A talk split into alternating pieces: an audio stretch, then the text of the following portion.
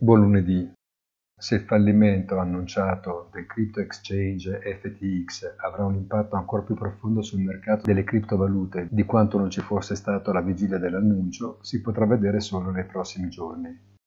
Ma più che un campanello di allarme, si annuncia come una sirena da rifugio antiaereo, perché nessuno conosce gli effetti a cascata che queste situazioni comportano man mano che si comprende chi è rimasto invischiato e quanto nel disastro finanziario.